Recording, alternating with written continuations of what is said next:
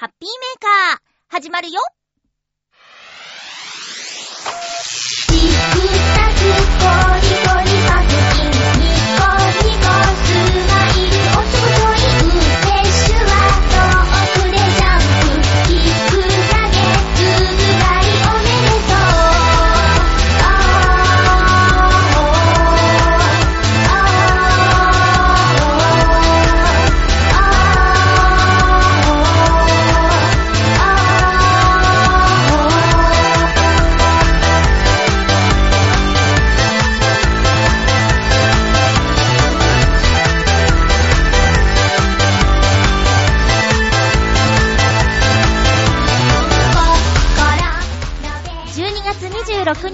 まゆっちょのハッピーメーカー。この番組はハッピーな時間を一緒に過ごしましょうというコンセプトのもと、ちょわへよ .com のサポートでお届けしております。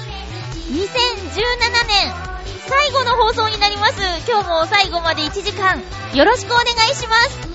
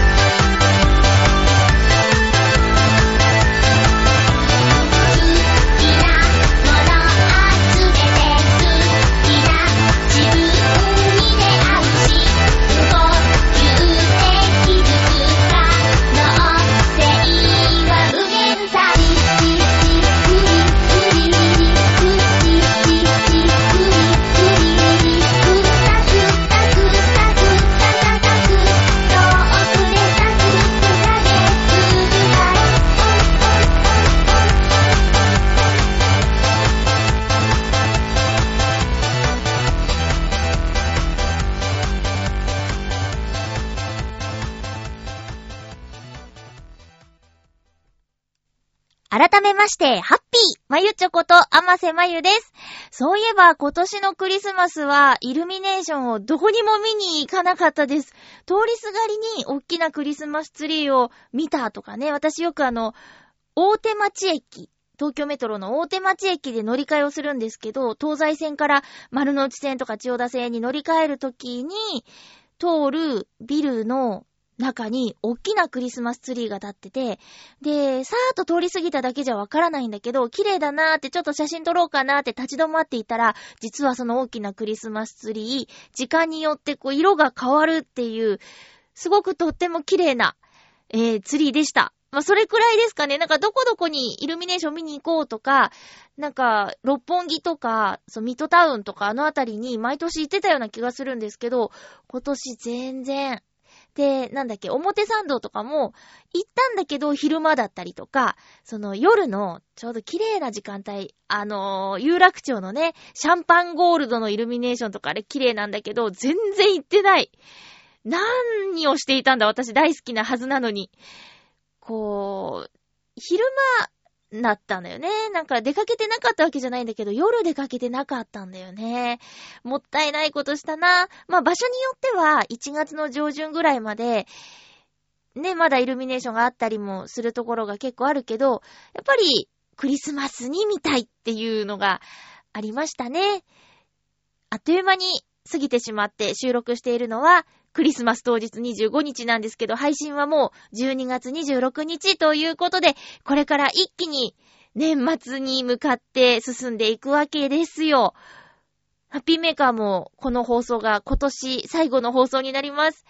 今回は久しぶりにテーマを設けて、皆さんからお便りをいただいておりますので、後でご紹介していきますね。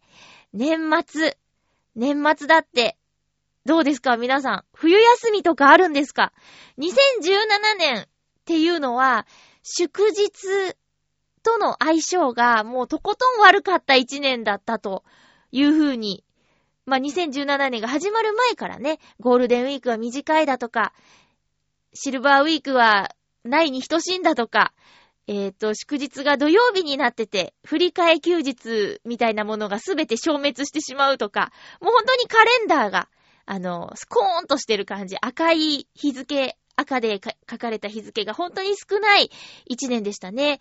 2018年はどうなんでしょうか。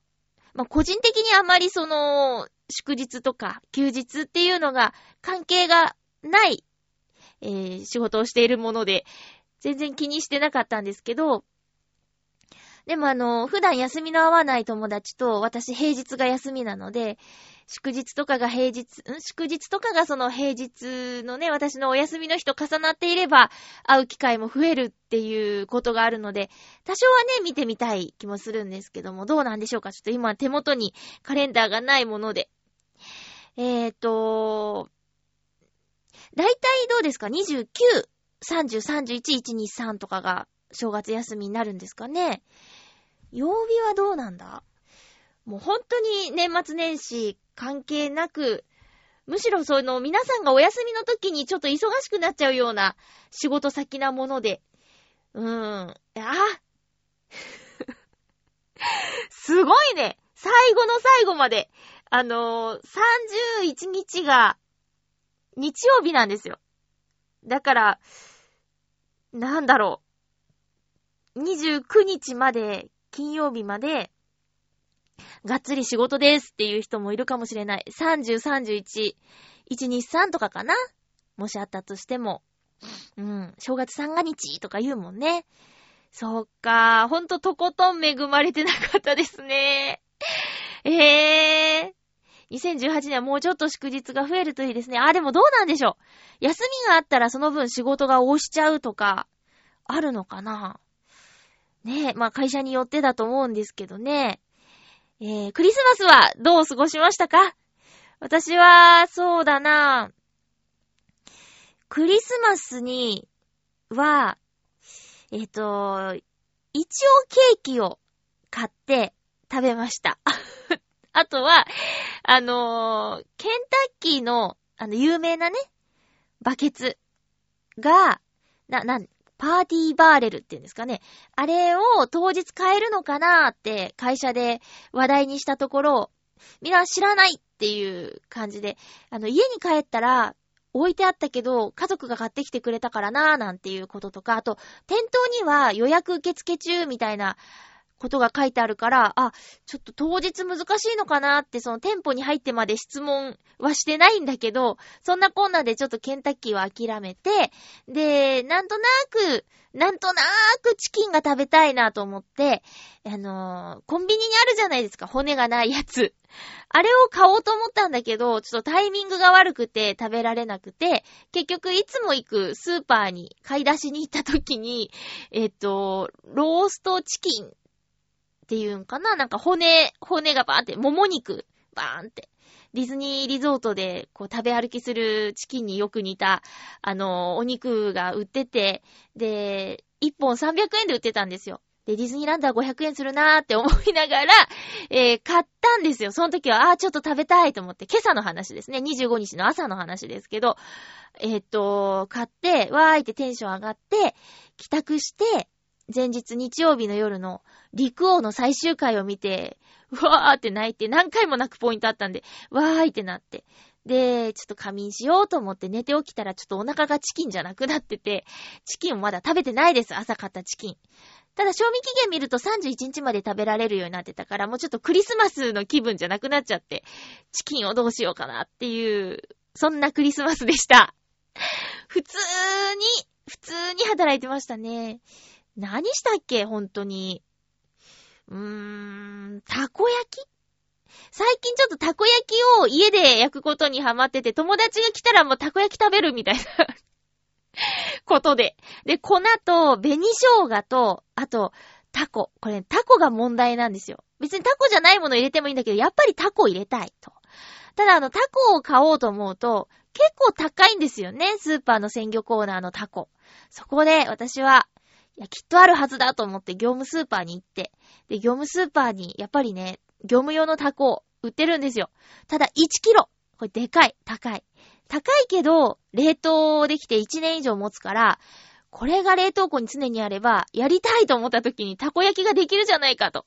うちの、焼肉焼いたり、ホットケーキ焼いたりする電子調理器。なんていうのあれ、ホットプレートって、昔は言ってたけど、今もそれでいい？ホットプレートに、たこ焼き鍋がついてて、で、それを使ってやるんですよ。で、昔は、なんか、そのたこ焼き鍋に、こう、くぼみがあるところにちょんちょんちょんって油を敷けるような専用のやつ持ってたんですけど、ずっと使わないでいたから、ついこの間処分したばっかりで。で、それがないとダメなのかなと思ったら、キッチンペーパーをぐるぐるに丸めて、ちょんちょんちょんって同じように使えば全然問題なく、たこ焼きが綺麗に焼けたので、あと、あれね、これ気をつけてくださいみんな。たこ焼きを、こう、綺麗に形成するためになんか、棒があるじゃない。あれ金属じゃない方が絶対いいよ。金属にすると、そう鍋のテフロン加工かな、なんかそういうちょっと焦げつかないようにされている加工が傷ついちゃうから、竹串で十分です。私も竹串一本で巻いちゃうからね、ぐるぐるぐるって。竹串がおすすめ。傷つかないから。で、それがあればもういつでも。あと、マヨネーズとソースね。で、鰹節はかけるけど、青海苔はなくてもいいかな。そんな感じでね、今うちに来たら、すぐたこ焼きができます。あ、卵2個。これ重要。卵2個いるんだけどね。そうそう。だからうちに遊びに来たらもうすぐタコパできますからね。クリスマスは、そんな感じでした。たこ焼きを友達と食べたという感じですね。うん。そんな感じ。皆さんのクリスマスはどうでしたか？クリスマスにまつわるお便りをいただいていたような気がするんですが。ちょっと待って。この年末の忙しい時にね、皆さん本当にお便りをありがとうございます。はい。ハッピーネーム、青のインプレッサさんからいただきました。まゆちょさん、メリークリスマス。メリークリスマス。さて、まゆちょさんはクリスマスプレゼントは買いましたか？僕は7月に放送されたアニメ、無限のリバイアスのブルーレイを買っちゃいました。来るのは正月明けですけどね。そうそう、来年は中学校の同窓会があるので、例のカメラ屋さんの彼女が来てほしいな。それでは、楽しいクリスマスをということでありがとうございます。自分用にクリスマスプレゼントは買ってないんですよね、今年は。なんか忘れてた。そういう言い訳ができるタイミングなのを忘れてた。これクリスマスだから自分用にっていう言い訳ね。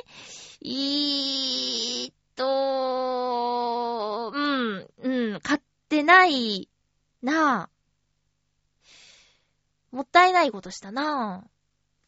そうそう、イタジェラ？先週のイタジェラで、なんか、それこそクリスマスに欲しいもののお話をしていたんですけど、私、そう、ツイッターにあげた、白湯たんぽの話してくれてましたね。カズチンもヨシオンさんも、今あんまり欲しいものがないみたいな話をしていたんだけど、カズチンが、まゆちょが最近、Facebook とか Twitter に書いてた白湯たんぽはちょっと気になるなーって思って、って言って、でもあれは高いって、あんないいものを買って、みたいな話をしていたんですけど、あれ私もちょっと冷静に考えたら、高かったよね。たまーに私、こう、夜勤明けとかで、全然寝てなかったりすると、ちょっと衝動買いしてしまうんですよ。昔ですけど、一緒にハッピーメーカーやってたともみさんとね、夜勤明けでディズニーシーに遊びに行って、で、ディズニーシーとかディズニーランドにいるときは、全然眠くならないんですよ、私。だからね、こう夜までいたの。ともさんと遊んでも楽しくて。ただなんかどっかがおかしくなるんだね、そういう時ってね。帰宅して、あれっ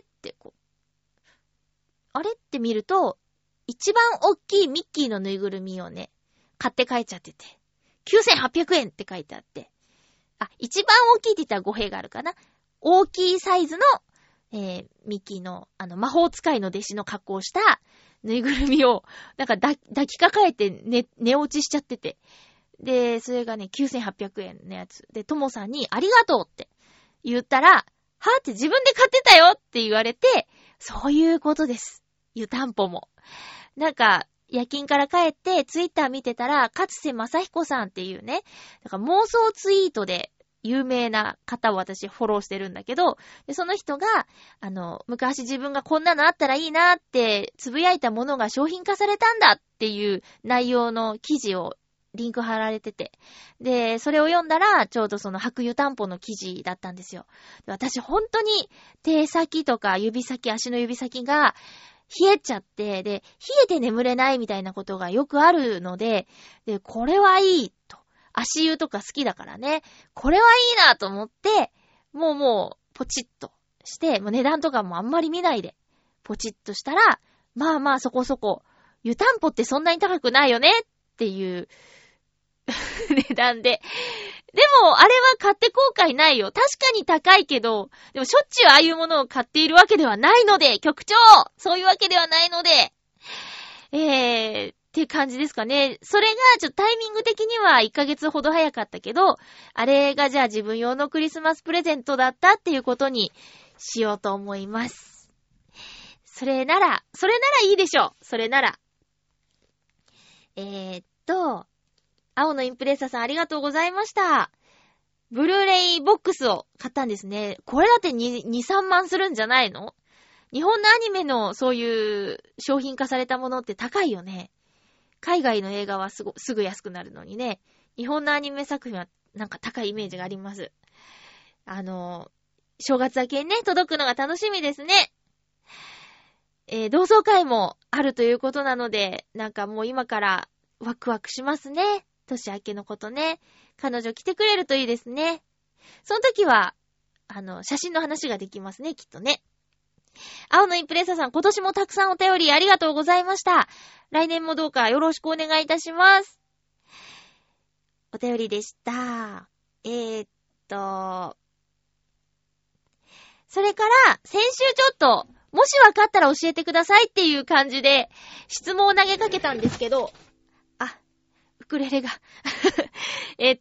質問を投げかけたんですけど、お答えいただきました。ハピネームブルユニさんからです。ありがとうございます。何の質問したかというと、日曜日に放送されている戦隊ものの、キューレンジャーっていうのがあるんですけどね、キューレンジャーのオープニングにみんなで声を合わせて叫んでいるところがあるんだけど、なんて言っているかわからないから、もしわかったら教えてくださいっていう質問をしましたところ、お便りいただきました。まゆっちょ、ハッピーラッキーキュー玉運試しの最後は星座アターレじゃないですかね。私もずっとわからなくて、ふと耳に入って聞こえてきたとき、アターレに聞こえたんです。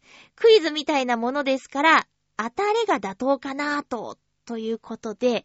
いや、実はね、ブルニーさん、私、収録の後、ずーっとわかんないまま半年以上経過してしまって、私これじゃダメだと思って、いろんなワードでですね、ちょっと Google 先生に聞いてみたんですよ。キューレンジャー、なんだっけ、オープニング掛け声みたいな。結局何でヒットしたかわからないんだけど、画像が出てきてね、あれですよ。字幕つけた画像をネットに載せている人がいて、まあ、ヤフー質問箱とかにもこの同じ質問が載ってて、なんて言ってるんですかねみたいな質問が載ってて、あ、わからない人結構いるんだって思ったの。ブルーニさんもね、自分も最初わからなくてって、ふとある時聞こえたっていう風に今ね、おっしゃってたけど、そうなんです。この字幕、アターレって書いてあった。星座アターレって。で、言われてみて、見ると、確かに、アターレに聞こえる。不思議だね、人間の耳って。ずっとわかんなかったのに、そう言ってるんじゃないって言われると、途端にそう聞こえて、それ以降、それとしか聞こえなくなっちゃうって、いやー、すごいね。都合がいい耳ですね。でも、ブルーニさんは、自力で、ある時、ふとアターレに聞こえたんでしょ？なんか、アターレらしいですよ。字幕つけてる人が答えてたけども。いやー、ラッキーキュー玉運試し、星座アターレ。ねえ、まあ、現場の人は台本を読んだり見たりしてるから、まあ、あたあれって言ってるしな、みたいなことで、まさか聞こえない人がこんなにいるなんて思ってないだろうしね。いや、面白いね。ブルーニさんありがとうございます。すっきりした。わかんないままだったもんな。じゃあ、コーナー行きましょう。浦安の話。ある時ふと始まった、この11月ぐらいから始まった、浦安にまつわることを話そうという浦安のお話のコーナーです。もう前回ほんとグダグダになってすいません。しかもね、浦安の大事な神社のお話、グダグダってなっちゃいましたけども。今回もちょっと神社関係のお話。前回浦安の三社あるうちの一つ、豊受神社のお話をしました。清流神社、稲荷神社、三社とあります。まあ、それぞれについては、先週も言いましたけども、ホームページをちょっと見ていただいて、また機会のある時にちゃんと調べてお話ししようと思うんですけど、今回はですね、こう年末ということで、このタイミングにちょっとお話ししときたいお話、除夜の鐘のお話をしたいと思います。また、今度改めてね、浦安の三社、清流神社、稲荷神社、豊受神社のお話はまた改めて、ちゃんとしなくちゃなぁと思っております。ちゃんと調べて、ちゃんとこれを言おうってやって、話したいと思います。ちょっと今回は、除夜の鐘が実は、浦安で鳴らせるところがあるっていうお話からしたいなと思うんですけども、除夜の鐘っていうのは、大晦日から元旦の夜にまたがって叩かれる寺院の鐘のことを言いますっていうことですね。で、この除夜の鐘、この、ゴーン、ゴーンとこう静かな夜に響く音、108つ鳴らすと、こうに人間の煩悩の数だとか言われてますけどもね。除夜の鐘がこの21世紀に叩ける場所。しかも、もう東京都のお隣の浦安市で、鳴らせる場所。それが、大蓮寺というところにあります。大蓮寺というところがあって、これは、先週ちょっとお話しした三社の中の清流神社の近くにあります。大蓮寺は、大体ですね、毎年、大晦日の23時30分から整理券を配布する予定。で、整理券には限りがあるということです。で、まあ、情報番組とかでも、こう、紹介したせいもあって、特に昨年とか、その前は、とても人がたくさんいらっしゃったらしくって、で、お寺の方が、せっかく足を運んでくださったんだからっていうことで、108つ以上鳴らすということもあったそうです。ただまあ、整理券の話が出てたんで、最近はそういうわけにはいかないのかもしれないですけどね。うん。夜中1時頃までかけて除夜の鐘を叩くっていうことなんですけれども、もしね、この今、ハッピーメーカー聞いている方で、大晦日の夜、浦安にいるんだっていう方は、こう、大蓮寺に行って鐘をつくというのも、また一ついい思い出になるんじゃないかなと思いまして、もろもろ詳しいことは、お問い合わせをしていただきたいなと思うんですけど、浦安市堀江 4-14-2 に大蓮寺はあります。そして、電話番号は言っときましょうかね。047-352-2533。047-351-2533。私さっき間違えたな。047-351-2533。こちらまでお問い合わせください。公式ホームページもあります。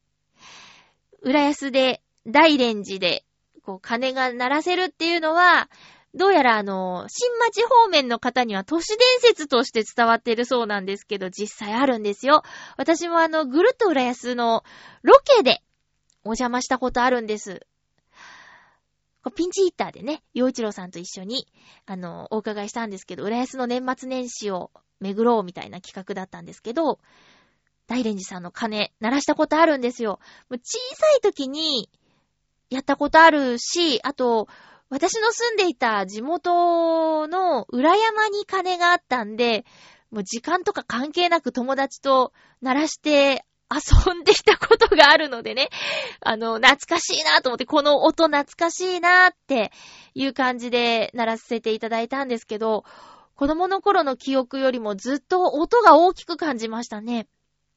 久しぶりに聞いたからか、あとなんか空気の震える感じとか、こう余韻みたいなものとかも最近はなかなかね体験できるところも少ないと思うので、ぜひ大晦日以外にもね大連寺さんにお邪魔して、もちろんやっていいですかっていうことを聞いて鳴らすってこともありかもしれないのでね、浦安にはそういう新しい部分、舞浜の新しい部分、新浦安の新しい部分と、そして古き良き浦安の風景がいっぱい残ってるっていうことでね、今回は大連寺さんの除夜の鐘のお話を少しさせていただきました。もっともっと詳しいことは実際、ホームページなどなどで見てみてください。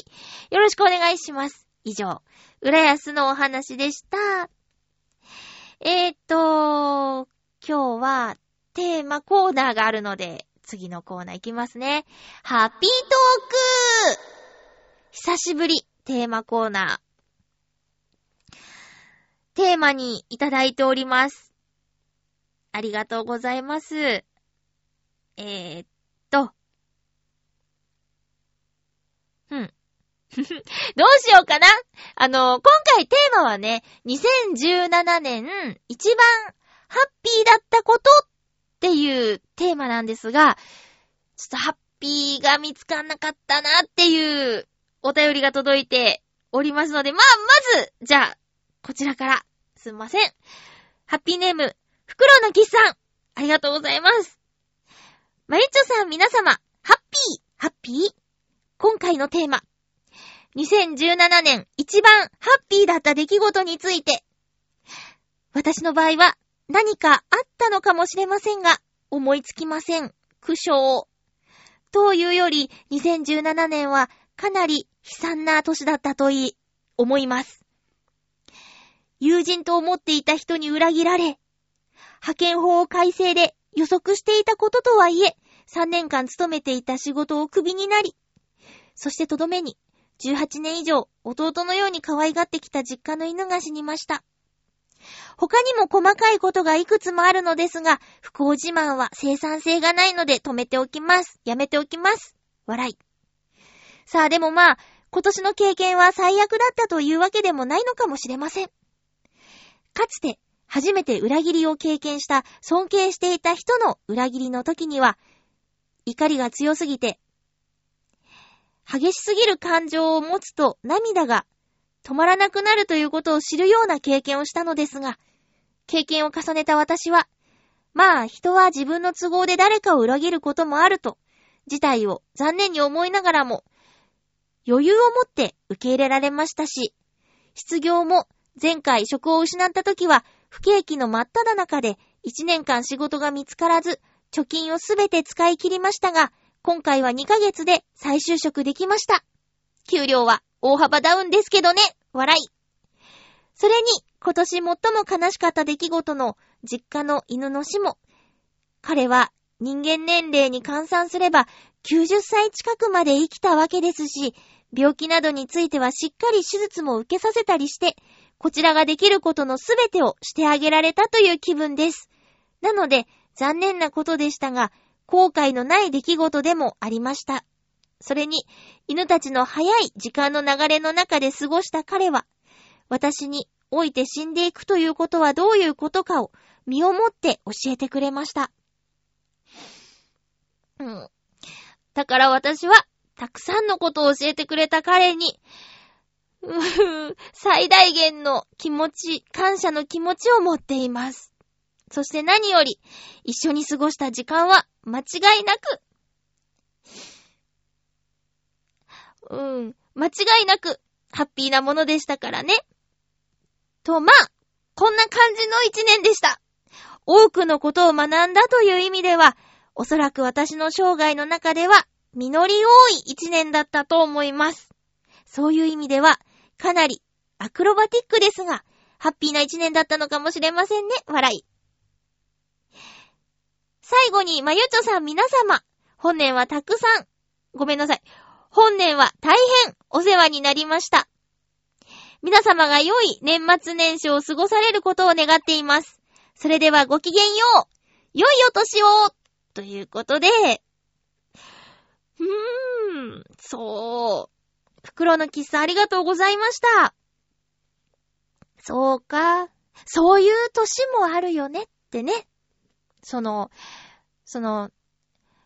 愛犬のことは、ご自身でもおっしゃっていましたけども、19年間って、すごいね、大往生と言えますよ。ね。人間で言うと90歳超えてって、すごいな、そうか。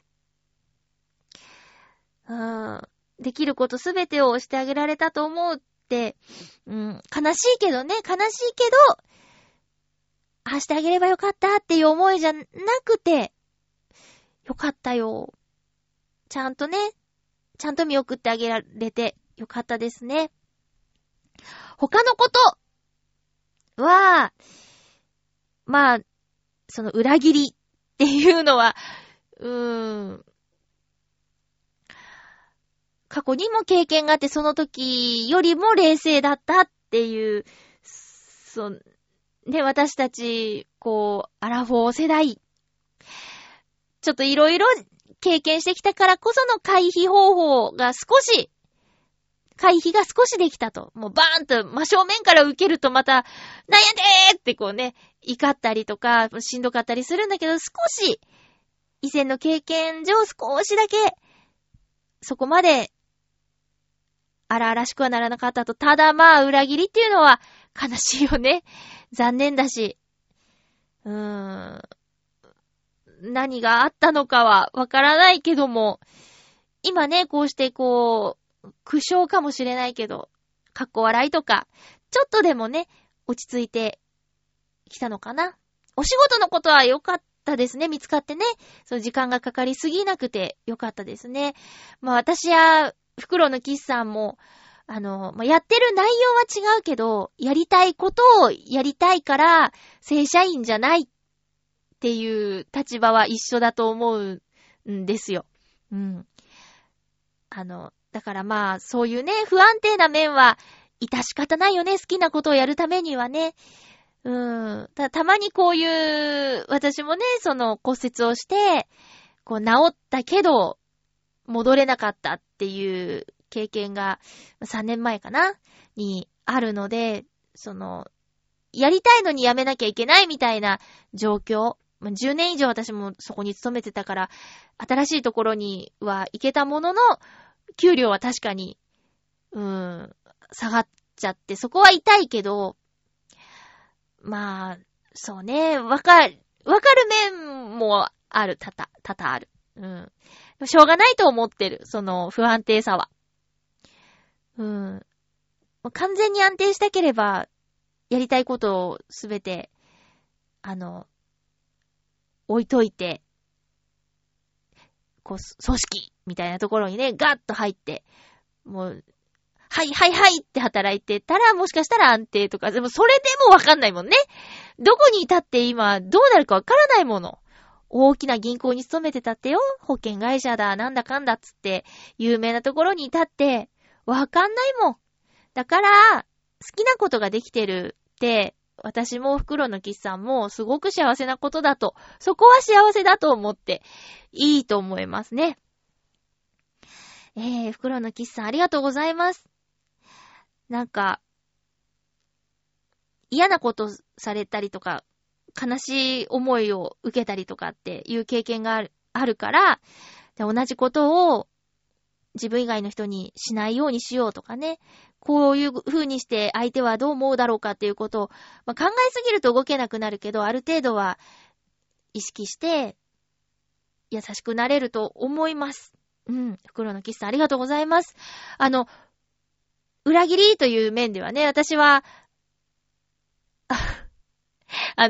袋のキスさんが応援してくれていたユニットを解散したことも一つ裏切ってしまったことになるかもしれないんですが、もうそこはちょっとごめんなさいっていう感じですね。後で私の話はしようと思いますが、フクロウのキスさん、来年はいい年になるといいですね。あれですよ。ちょうどあれじゃないですか、厄年的なタイミングではないかな、まだかな、まだか。こう男性のね、4123だっけ、あ、で40、41、42か。前役、翻訳、後役。これね、割と私の周りの人、このタイミングで結構な出来事が起こるから、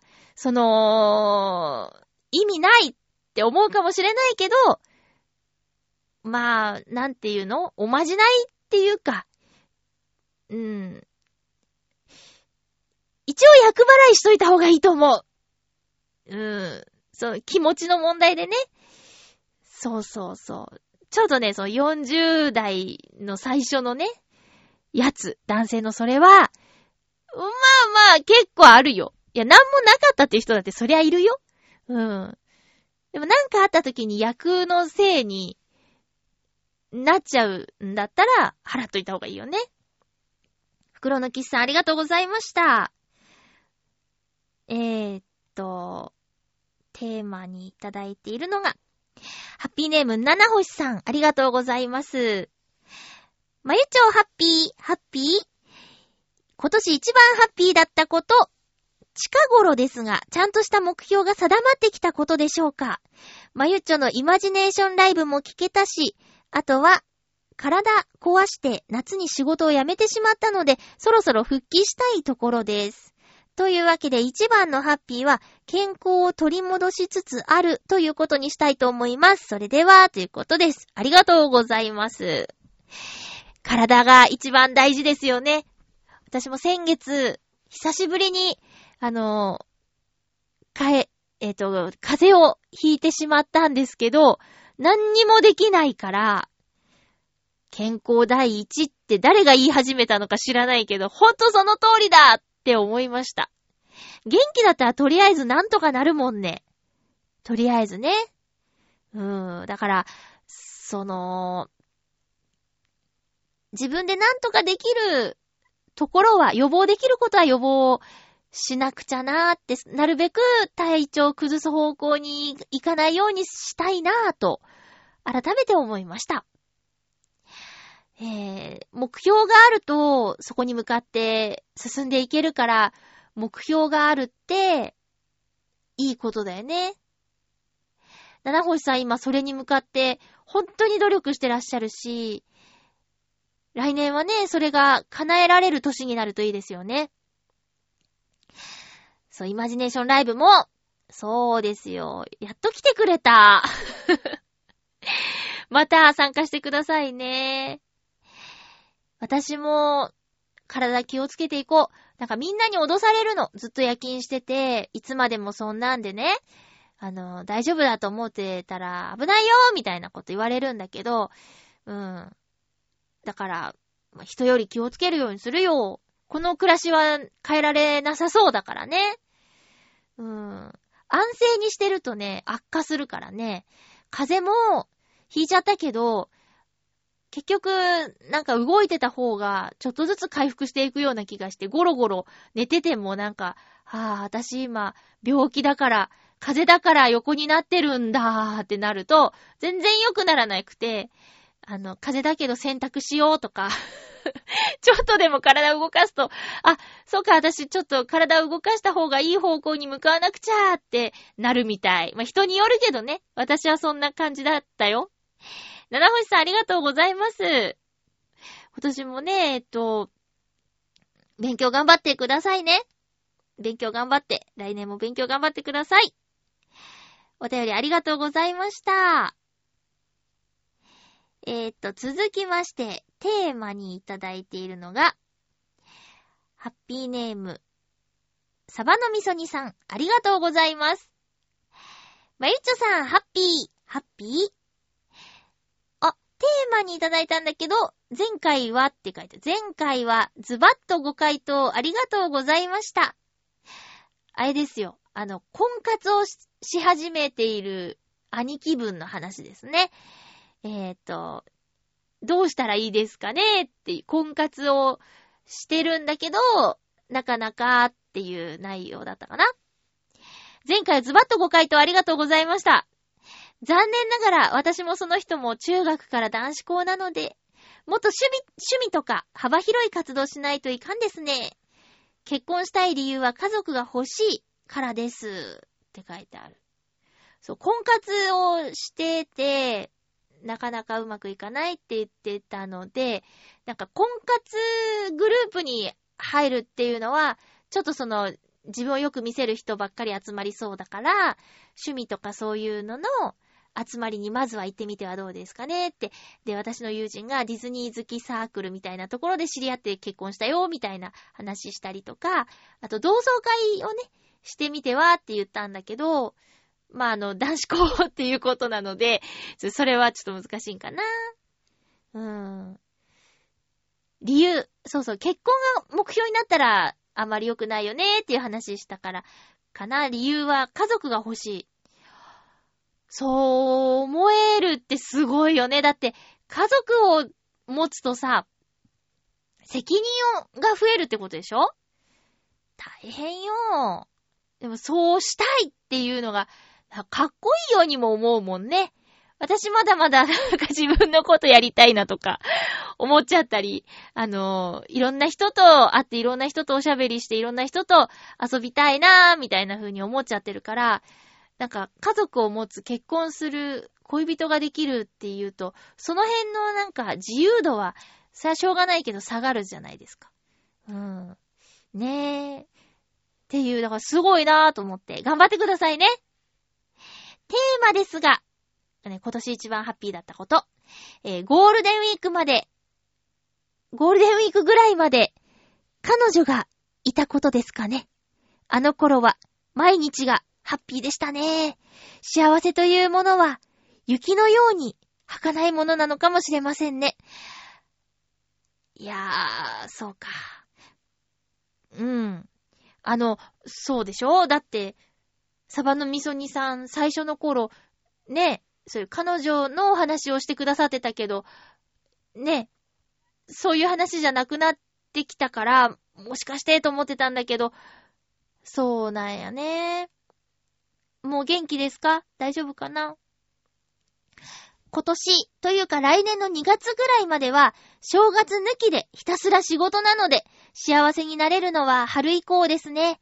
幸せになるまでがむしゃらに働くしかないですね。それではということでありがとうございます。そうね。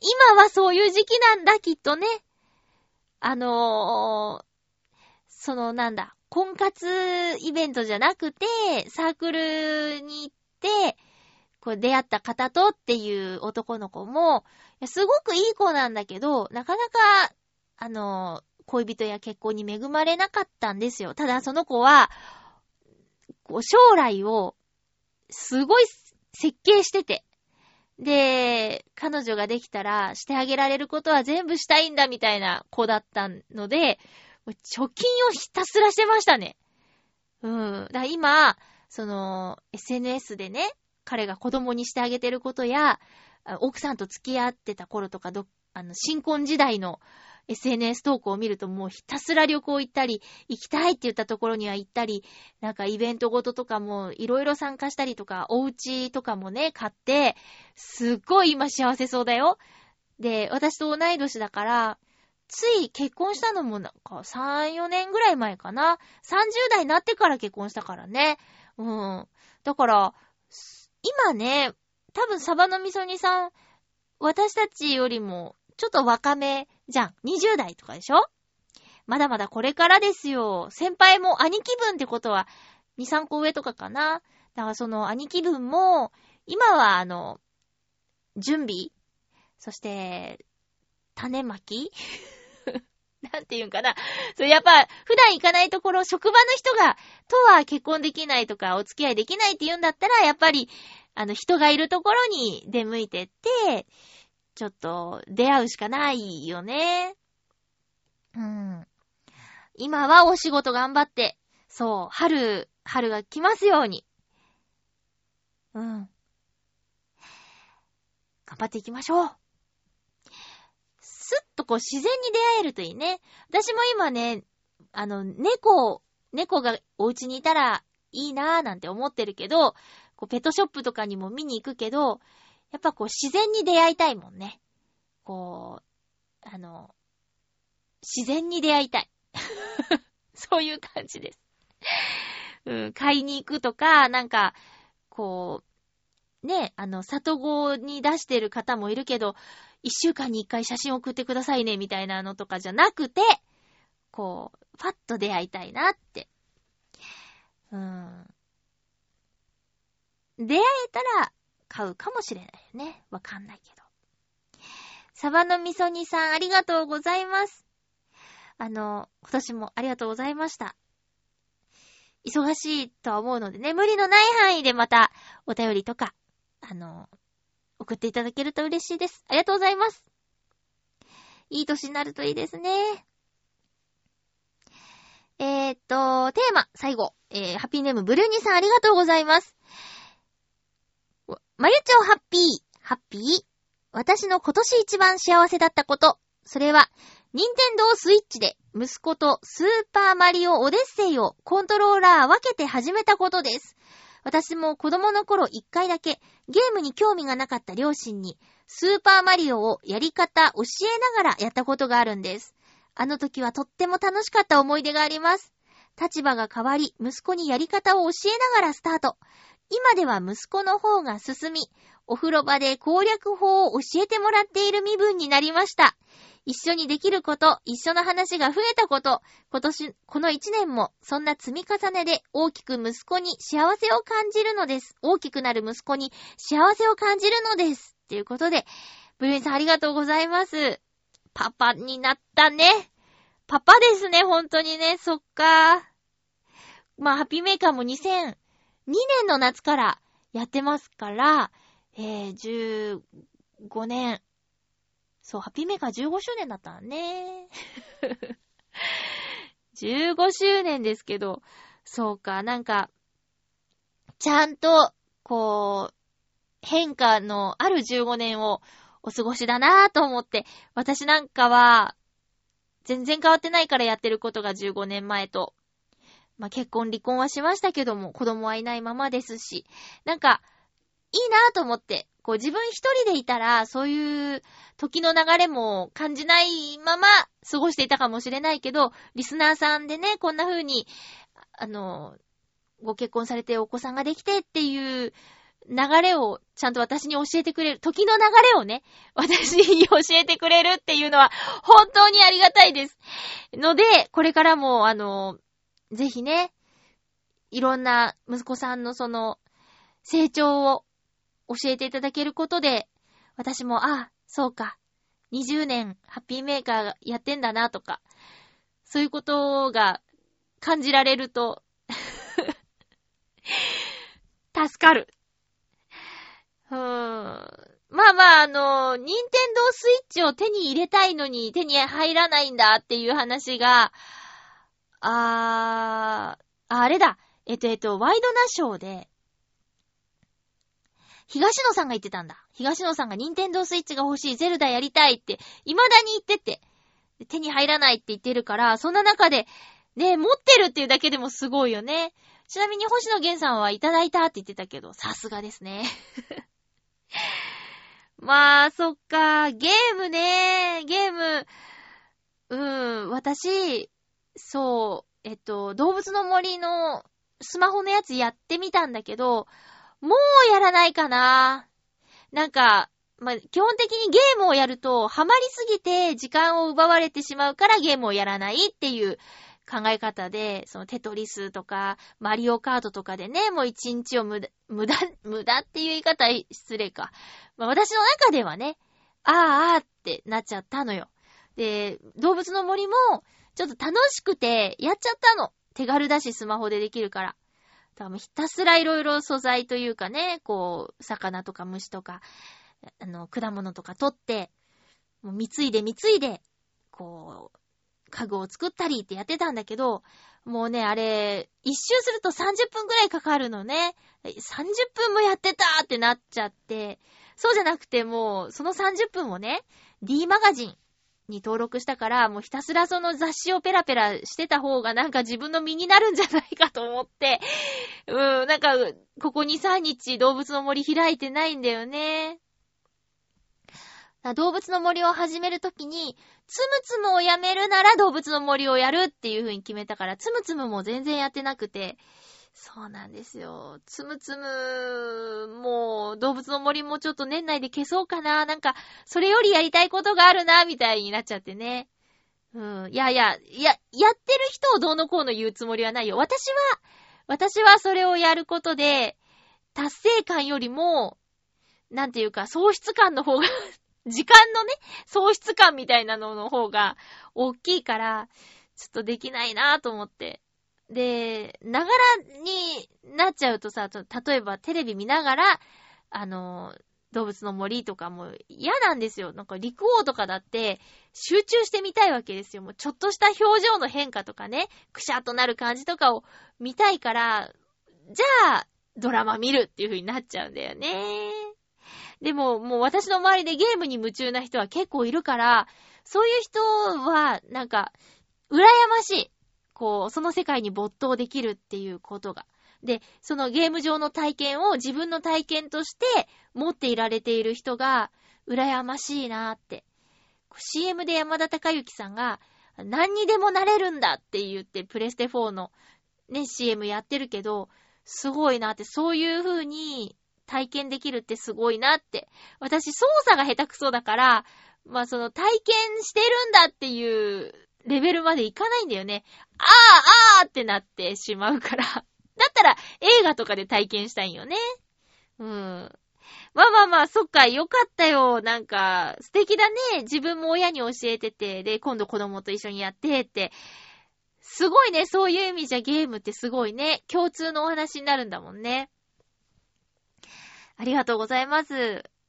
来年も息子さんの話とか、あと、もういろんな話聞かせてくださいね。ブレニーさん、ありがとうございました。テーマは以上です。今年一番ハッピーだ。時間がほとんどないですけども、お便りを、テーマじゃないんですけど、もう一つご紹介してから私の、今年ちょっとだけ振り返りたいと思います。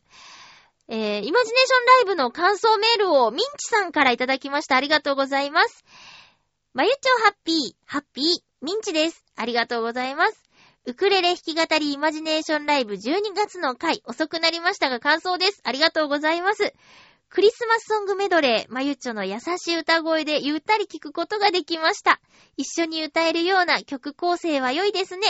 はあ、ありがとうございます。2曲目の白い恋人たち。出だしはご愛嬌でしたが、その後は動揺するほどでもなかったですよ。桑田圭介さんの曲は好きでよく聞くので嬉しかったです。まゆちょありがとうです。ということです。3曲目の見上げてごらん夜の星を伸びるような歌声がとても良かったです。今回はゆったりとした曲が多く、クリスマスの夜のような雰囲気でしたね。今年はイマジネーションライブで毎月まゆっちょの歌声と、楽器演奏を聴くことができ、大変嬉しい企画でした。YouTube チャンネルも登録しましたよ。これからのご活躍も楽しみにしています。ということで、ありがとうございます。ミンチさん、ありがとうございます。ライブをやるとメールをくださるミンチさん、来年もぜひそれを続けていただけたらと思います。ミンチさんのお便りの中にもあったんですけれども、そうなんです。私、多分、今年の目標みたいな感じで年始にお話をした YouTube チャンネル、ついにオープンさせましたというのは先週お話ししたんですけど、この1週間で1曲、投稿しましたので、一応2017年の目標クリアということでよろしいでしょうか。ははー。1曲目。顔出しはしてなくて、で、なんとなくという曲を、1曲目に投稿しました。たくさんの年齢の方が知っているということと、あと、歌詞がとても良いので、なんとなく幸せということで、ハッピーメーカーもね、ハッピー幸せということで、この曲を選びました。来年の目標でまた話そうと思うんですけども、1週間に1曲は YouTube に上げたいなというふうに思っています。1週間に1曲目標で頑張りたいと思います。もしできなくても月にその、週分1ヶ月に週分だから4から5曲、月に4から5曲、1週間に1曲っていうのを目標にやっていきたいと思いますので、ぜひ、チャンネル登録お願いします。Twitter、ブログなどで YouTube チャンネルこちらという感じで宣伝させていただこうと思っておりますので、よろしくお願いします。顔出しについてはね、Facebook のガズレレ、いつでも発表会っていうグループがあるんですけど、そちらでは顔出しをしています。まあ、なんか YouTube って誰が見るかわからないしみたいなところがあって。で、ガズレレの方は、その登録している人と、まあ、参加してない人でもどうやら見ることできるみたいなんで、顔出しバージョンが見たいっていう方は、ガズレレいつでも発表会っていうところで私を探してください。今年を振り返ってですけど、今年はなんといっても皆さんに本当に残念な思いをさせてしまった、ノートンノーツの解散。これは、まず謝らなきゃいけないことです。ただ、やっぱり音楽、音を楽しむためには、誰とやるか、どんな風にやるかっていうのは、非常に重要なことだと思います。私はそういう意味で、ノートノーツはやっていけないっていう風に判断しました。でも、音楽は好きなので、どうしたらいいかと考えたときに、それこそなんとなくやっていたウクレレをちゃんとしてみようと。そしたら音楽は続けられるんじゃないかということで、ノートノーツの解散は残念ではあったけど、私の一つ、成長することができたということで、ウクレレを、練習をちゃんとやり始めることができたということと、あと、イマジネーションライブで、人前に出るライブではないですけど、ライブの雰囲気を、関東以外の人にも味わっていただけるっていう、それを毎月続けられたこと、あと、やるって言ってた YouTube のチャンネル開設によって、その、イマジネーションライブはめんどくさいけど YouTube なら聞いてみようかなという方にお届けできることっていう、音楽、ウクレレとのこの2017年だったなっていうふうに思います。ユニットの件は本当に申し訳ございません。私はいっぱい、なんていうか、何があったかを具体的に言うつもりはないけど、相方のブログに書いてあることは私は読んでません。読みたくないからね。どっちを信じるかは皆さんにお任せしますけども、そんな感じでね、一人だからこその責任感と、一人になっちゃったからできないことと、できることと、いろいろありますけど、私はこの選択に後悔はないので、皆さんもし付き合ってくれるのであれば、私に付き合ってください。よろしくお願いします。それ以外のこと、声のお仕事のこととかは変わらずになっちゃいました。こう攻め込むとか、もっと素敵なことをやるとか、そういうんじゃなくて現状維持。まあ、現状維持も難しいと言われていますけど、とりあえず今年は現状維持でした。この先どうするかは、ちょっと、いろいろな面で悩んでいますけども、そうですね。今のところ不満足っていうのはなくて、ただ、諦めきれない部分もあるっていうのが正直なところです。でも甘くない世界だということも重々承知しているという現状です。ラジオは本当に毎週皆さん、お便りで支えてくださって本当にありがとうございます。ね、お便りが来ることで独り言じゃないんだっていうふうに思えるので、感謝しています。ありがとうございます。